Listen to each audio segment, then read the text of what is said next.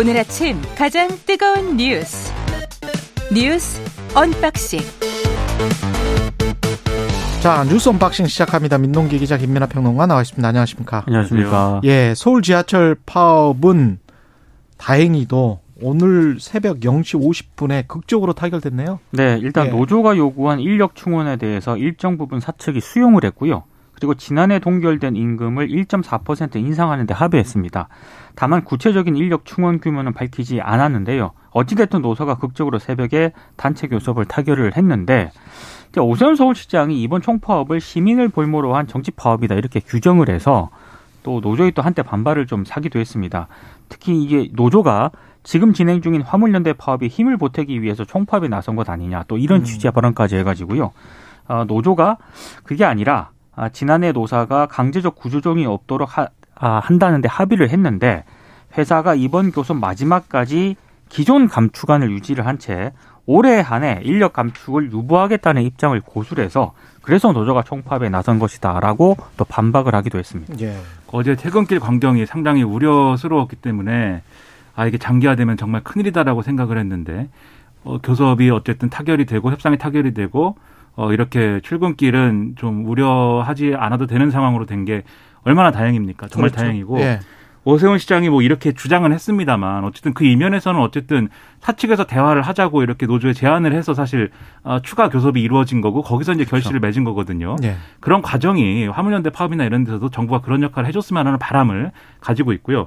그리고 이제 오세훈 시장이 이제 정치 파업이다라고 한 거에 대해서, 그러니까 이게 이런 얘기 아닙니까? 파업을 계속해야 될 이유가 없는데 지금 음. 화물연대가 파업을 하고 있고 민주노총이 이 파업판을 크게 벌이고 싶으니까는 이유가 없어도 계속 파업을 하려는 거 아니냐라고 얘기를 한 건데, 어제 상황을 봐도 그게 가능하지 않다라는 거는 드러난 거 아닙니까? 접어버린 거잖아요. 이게 예. 오세훈 시장 표현대로 하면. 이게 이 그 오늘 보도를 보니까는 그런 기사를 많이 썼더라고요. 공공운수노조 위원장이 중간에 와가지고 거의 합의될 뻔한 어떤 그 협상을 엎어버렸고 그게 그것 때문에 파업이 하루 더 간 거 아니냐 이렇게 판단을 하는 뭐 그런 기사들이 좀 있는데, 음. 그게 사실 뭐 어, 무리한 어떤 추정이다라는 생각이 드는 게, 하루 그 하루 만에 뒤집힐 거면 공공운수 위원장이 와가지고 얘기를 한 게 무슨 소용입니까? 그러면 예, 그렇죠. 그러니까 좀 과도하게 이렇게 정치 파업이다라고 얘기하는 그런 분위기가 지금 조성이 되어 있는데 예. 좀 그거 사실이 아닐 수 있다. 저는 그런 생각을 많이 했습니다. 그리고 화물연대 이 차 교섭은 사십 분 만에 결렬이 됐고 안전운임제까지 폐지하겠다. 그냥 아예 폐지해버리겠다. 그러니까 지금 분위기가 화물연대는 굉장히 안 좋습니다. 예. 어제 오후에 이제 교섭이 시작이 됐는데 양측의 입장 차이만 확인한 채 사십 분 만에 종료가 됐고요. 더 암담한 것은 향후 일정도 잡지를 못했다는 점입니다. 원일용 국토교통부 장관이 백브리핑을 가졌는데, 화물연대가 명령서 송달 거부와 같은 온갖 법 집행을 방해하면서 협상인이 대화니 이런 것을 이용만 하고 있다. 이런 식의 대화는 안 하는 게 낫다. 이렇게 얘기를 하면, 얘기를 했고요. 그러면서 안전운임제 원점 재검토, 유가보조금 지급 중단 등을 거론을 했습니다. 유가보조금도 지급을 중단한다고? 예. 그러니까 이거 거론을 하겠다, 검토를 예. 하겠다. 이렇게 이제 발언을 했고요. 특히 이제 안전운임제 같은 경우에는 제대로 된 제도인지 다각적인 검토가 필요하다. 이런 점도 강조를 했는데, 어제 김은혜 대통령실 홍보수석 비서관도 입장을 밝혔거든요. 정부가 다양한 옵션을 윤석열 대통령 지시로 검토하고 있다. 이렇게 얘기를 했는데, 기자들이 물을 수밖에 없지 않습니까? 다양한 옵션이 뭘 얘기하는 거냐? 혹시 음. 안전운임제 폐지라든가 화물차 등록제 뭐 전환 이런 것도 검토를 하고 있느냐? 이렇게 물으니까 현재 결론이 난 것은 없지만 다양한 옵션을 검토하고 있다 이렇게 얘기를 하고 있습니다. 아마 이게 상당한 좀 압박성 그런 발언으로 해석이 되고 있는데요. 어, 지금 뭐 정부의 입장 굉장히 강경한 것 같고요. 예. 지금 업무 개시 명령을 좀 발동을 하지 않았습니까? 근데 이게 현장에서는 상당히 좀 혼란을 좀 일으키고 있는 것 같습니다. 기본적으로 원칙적으로는 업무 개시 명령서가 당사자라든가 동거인에게 우편으로 뭐 교부를 하거나 아니면 당사자가 받았음을 확인을 해야 이게 법적 효력이 발생을 하잖아요. 그렇죠. 근데 지금 일부 언론 보도를 보면은 명령 이행 당사자인 화물기사가 아니라 뭐 운송회사 사무원에게 명령서를 전달하는 그런 경우도 있다라고 하고요. 절차적으로. 네. 예. 명령서를 사진으로 찍어서 문자 메시지로 보내기도 한다고 하거든요. 그러니까 이게 법률적으로 유효하냐 이걸 두고도 좀 논란이 벌어지고 있습니다. 그러니까는 이걸 뭐 여러 가지 수를 가지고 뭐 이 경우의 수를 검토를 해서 순차적으로 수를 써가는 방식이 아니라, 화물연대의 파업은 완전히 이번에는 어, 이 대화가 아니고 진압의 방식으로 가야 되겠다라고 규정을 했기 때문에, 대통령이 그렇게 규정을 했기 때문에 그래서 우당탕탕 가면서 이제 이런 무리수도 있고 뭐 이런 과정들이 막 나오는 거죠. 근데 아까 미국 얘기를 하셨는데. 예.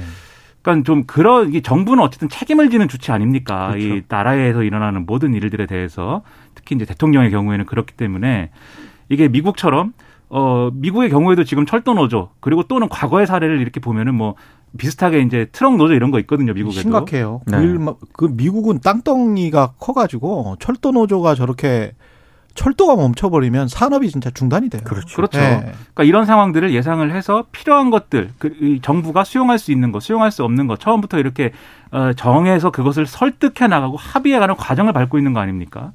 지금 이제 공화 민주 양당의 이제 합의를 이루어도 또 장애물이 있어요. 뭐냐면 상원의 버니 샌더스가 그렇죠. 반대하기 때문에 그렇죠. 이 버니 샌더스도 설득을 해야 됩니다. 네. 누가 설득하겠습니까? 백악관이 설득하겠죠. 음. 이렇게 이해, 이해 당사자들을 설득해 가면서 정부가 바람직하다고 생각하는 그러한 제도를 현실화 시켜나가는 그런 스텝이 필요한 건데 지금 이와 관련돼서는 정부가 예를 들면은 이 안전운임제, 일몰제 삼 년 연장이 필요하다라고 이것은 화물연대 요구 중에 이유가 있다라고 생각해서 그건 하기로 한 거 아닙니까? 예. 그렇게 결정을 한 거잖아요. 그런데 그것도 폐지해버리겠다. 화물연대가 파업을 안 접으니까 그럼 우리는 이거 못하지. 이렇게 나오면은 그건 예를 들면 양, 저, 양대 정당 간의 무슨 협상에서 테이블 위에 뭘 올려놓고 빼고 하는 그런 협상에서는 가능한 얘기일 수 있어도 이 나라를 책임지는 정권의 입장에서 그렇게 할 수는 없는 거지 않습니까? 그래서 예. 저는 이게 협상을 대비한 압박성 어떤 그러한 액션이었으면 좋겠다. 그리고 실제로는 이렇게 지금은 강하게 나와도 결국은 협상의 자리를 열 준비를 정부가 하고 있다라고 믿고 싶고 그렇게 돼야 이게 잘 마무리가 될 수 있다라고 생각을 합니다. 이거는 그리고 자본주의 논리로도 이게 말이 안 돼요. 안전운임제를 폐지하고 유가보조금을 다 안 줘버리면 어떻게 되냐면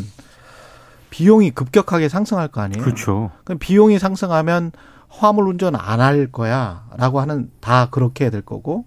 그렇게 되면 이제 화물 운전과 관련된 화물차와 관련된 그 공급이 확 줄어들어 버리면 그러면 가격이 이제 상승을 하게 됩니다. 음. 예.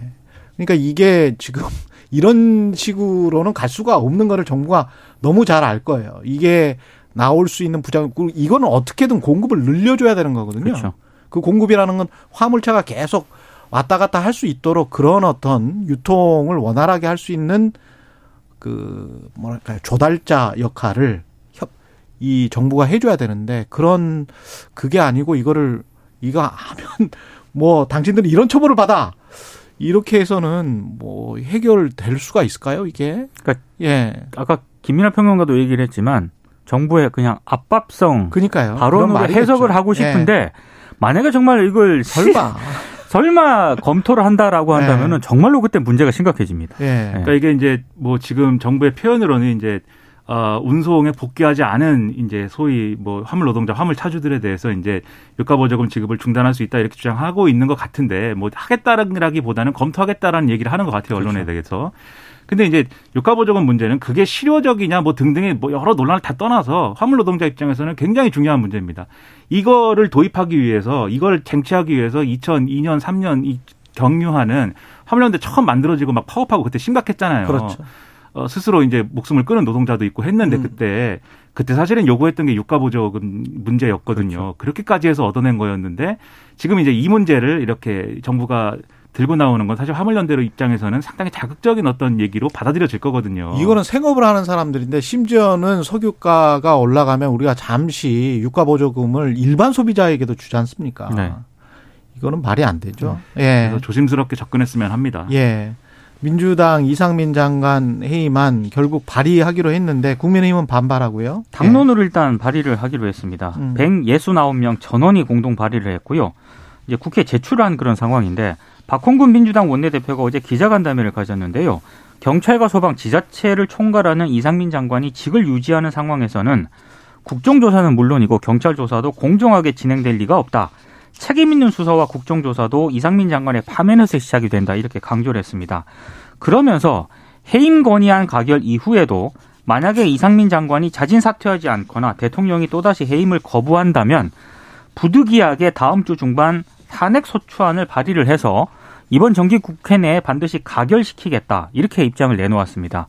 민주당은 해임 건의안에 대해서 오늘 국회 본회의 보고와 내일 표결을 목표로 하고 있는데요.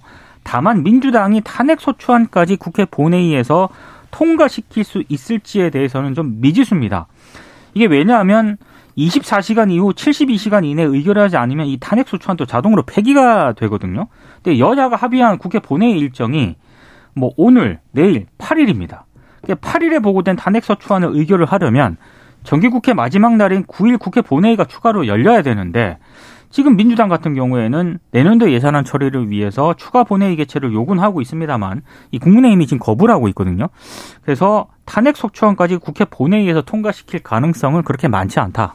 이런 전망이 나오고 있습니다. 음. 근데 상당히 우려가 됩니다. 이제 뭐 어, 그저께도 말씀드렸습니다만 국정조사가 충실히 되는 것이 가장 중요하다고 저는 생각을 하는데 어, 그러기 위해서는 이 해임건의안을 뭐 발의를 했습니다만 민주당이 표결할 수 없는 상황으로 만드는 것도 여당과 정부의 어떤 전략일 수 있다라고 생각을 하거든요. 음. 무슨 얘기냐면 이상민 장관의 거취에 대해서 나름대로 이 지금 당장 뭐 예를 들면 자진 사퇴나 뭐 파면 조치를 하진 않더라도 선언이라도 그렇죠. 나름대로의 네. 이 시그널을 줄 수 있는 거고 그 해임건의안이라는 아니라는 거는 표결을 안 하면 자동으로 이것도 이제 어, 소멸하는 거거든요. 그렇죠. 그런 방식으로 유도를 하고 오늘 그래서 오늘 표결한다는 게 민주당 입장인 건데 오늘 하지 말고 그래도 하루의 시차를 두고 그러한 정치적 타협점을 모색을 해서 방법을 마련해서 그래서 예산안도 자연스럽게 어, 매끄럽게 통과시키고 어, 그리고 거기에 연동돼서 국정조사도 여야가 합의로 매끄럽게 이뤄나가고 이런 방법을 찾아야 되는 것인데 근데 제가 지금 분위기를 보면 언론에 나오는 얘기를 보면 대통령이 이상민 장관에 대해서 예를 들면 자진 사퇴를 용인한다거나 또는 어떤 책임을 묻는다는 것은 지금 언론의 보도 내용을 보면 해가 서쪽에서 뜨지 않는 한 그런 일은 없다는 거예요 지금. 그러면 민주당 입장에서 지금 뭐 이러고 있는데 저는 민주당도 타이밍이 좋지 않다고 생각을 하는데 음. 결국은 이 탄핵안 그, 어, 이 의결까지 가버리, 가버리는 상황이 될 수밖에 없을 수 있고, 예. 그 오늘 보도 나온 걸 보니까 대통령실은 그런 경우에 이 헌법재판소에서 최종적으로 판단해야 되지 않습니까? 이 탄핵이 이제 국무위원회, 국무위원에 대한 그렇죠. 탄핵이 해야 되는지 말아야 되는지에 대한 정당성에 대해서 예. 그 판단이 나오는데 상당한 시간이 걸릴 것인데 그 시간 내내 이상민 장관은 직을 유지한 상태로 헌법재판소의 판단을 받는 과정을 그대로 둘 수 있다. 그런 얘기까지 한다라는 보도도 오늘 봤어요. 그러면 이게 그 극한 대치가 언제까지 갈 거냐에 대해서 국민들이 어떻게 생각하겠습니까? 국정조사는 어떻게 되는 것이겠습니까? 그래서 이런 문제는 여야가 빨리 좀 접점을 찾아서 돌파구를 만들었으면 좋겠습니다. 정치가 선한 영향을 끼칠 수 있는 대목인 것 같아요. 네. 화물연대도 마찬가지고 이상민 장관과 관련해서도 상식적으로 그냥 어떤 지점에서 매듭을 짓고 타협하고 넘어갈 수 있는 지점이 분명히 국민들은 보이는데 그걸 안 하네. 동아일보 보도 등을 보면 네. 이상민 장관 해임안에 대해서 뭐 용산 참모진들도 건의를 했다는 거예요. 예. 대통령에게. 예. 근데 대통령의 반응은 무슨 민주당 같은 소리 하고 있냐고. 민주당 이런 같은 소리 하고 반응이 나왔다라고 하니까 예. 아마 이 야당의 요구를 뭐 대통령이 수용하는 가능성은 거의 없는 것으로 지금 봐야 될 것 같습니다. 오버였으면 좋겠습니다. 네. 그러, 그런 것은 이게 오늘 보도를 보면은 파물연대 파업에 대해서 민주노총이 이 반정부 투쟁을 하려고 벌인 일이다라는 식의 인식을 대통령실 또 대통령 일각, 대통령실 일각, 대통령이 갖고 있다. 이런 보도가 있는데 그런 대결적 시각으로만 모든 거를 보고 해석하고 거기에 적용할 수는 없는 일이기 때문에 그런 것은 오버였으면 하는 바람입니다. 예, 대법원이 쌍용차 파업 손배소 관련해서 파기환송했는데 헬기 진압은 경찰의 헬기 진압은 위법이었다. 그러니까 이게 간단하게 설명을 드리면요. 예. 이 금속노조 쌍용차 지부가 이천구 년 오월 정리해고에 반대해서 공장을 점거하고 파업을 벌이지 않았습니까? 때때 경찰이 헬기로 노동자들이 있던 옥, 공장 옥상에 뭐 체류액을 대량 투하하면서 진압을 했고 또 기중기에 빈 컨테이너를 매달아서 노동자들을 압박을 했습니다. 그래서 노동자들이 여기에 저항을 했고 헬기와 기중기가 일부 손상이 됐거든요. 그래서 이제 국가가 손해를 물어내라면서 노동자를 상대로 소송을 냈는데 일 심과 이 심은 노동자들의 손배 책임을 인정을 했습니다. 근데 대법원은 경찰이 농성을 위법한 방법으로 진압을 했다면 노동자들이 그 방어를 위해 일부 장비에 손상을 입혔더라도 손배 책임을 지울 수 없다. 이렇게 판단을 했습니다. 한마디로 경찰의 헬기 이용 진압이 경찰관 직무집행법 등 법령을 토대로 봤을 때 위법한 직무집행에 해당한다고 대법원이 판단을 했고요. 이에 대항하는 과정에서 노동자들이 한 손상은 정당방위일 가능성이 있다. 이렇게 판결을 했는데 이 노동 관련 판결에 있어서 한국, 이, 한국의 이게 재판부가 상당히 보수적이지 않습니까? 예, 그렇죠. 상당히 획기적인 판결로 평가가 되고 그러네요. 있습니다. 이 당시를 떠올려 보면은 이거 이천구 년이니까 벌써 뭐 십삼 년 전 얘기 아닙니까? 음. 그 얘기를 아직도 하고 있는 건데 네. 그 당시 현장의 보도 내용이나 또는 뭐 어, 본 내용 뭐 이런 거 생각을 해보면은 헬기를 이제 저공 비행을 시켜가지고 그 프로펠러 돌아가는 그 바람의 압력으로 모여있는 사람들이 이제 흩어놓기도 하고 기중기에 컨테이너 달아가지고 이렇게 빠른 속도로 움직여서 위협하기도 하고 뭐 이랬던 거거든요. 영상을 보신 분들도 많으실 그렇습니다. 겁니다. 그렇죠. 예. 그런 것들이 이제 적법하게 이루어진 이제 어, 공권력의 행사가 아니었기 때문에 이 노동자들이 여기에 대해서 정당방위한 거일 수 있다라고 판단한 거예요. 근데 그렇다라는 게 이 직무집행이 부당하면은 뭐 노동자는 뭘 해도 된다라는 뜻은 아니고. 아, 그렇습니다. 예, 이 경우에 그렇다라는 거니까 네. 이 점에 있어서 이제 좀 긍정적으로 평가하고 지금 이제 쌍용차 노조하고 일부 시민단체가 제기하고 있는 쟁점 또 뭐냐면 이거 말고 이제 민사가 또 있습니다. 그렇죠. 그 사측에서 제기한 이게 국가가 제기한 게 지금 뭐 십일억, 십억 뭐 이랬는데 이 액수가 지금 이제 사측이 제기한 게 뭐 삼십억 뭐 이렇다는 보도가 지금 있는 거거든요. 네. 그 이런 보도를 근거로 해서 그런 점에 대해서도 이게 얼마나 오래된 일입니까? 그러니까 음. 그 점에 대해서도 좀 생산적으로 해소가 됐으면 하는 바람입니다. 예, 대법원 취지는 진압도 법에 맞게 정도껏 해야 된다. 상식적으로 해야 된다. 그런 이야기인 것 같고요. 뉴스 언박싱 민동기 기자 김민아 평론가였습니다. 고맙습니다. 고맙습니다. 고맙습니다. 케이비에스 일 라디오 최경영의 최강시사 듣고 계신 지금 시각 일곱 시 삼십구 분입니다.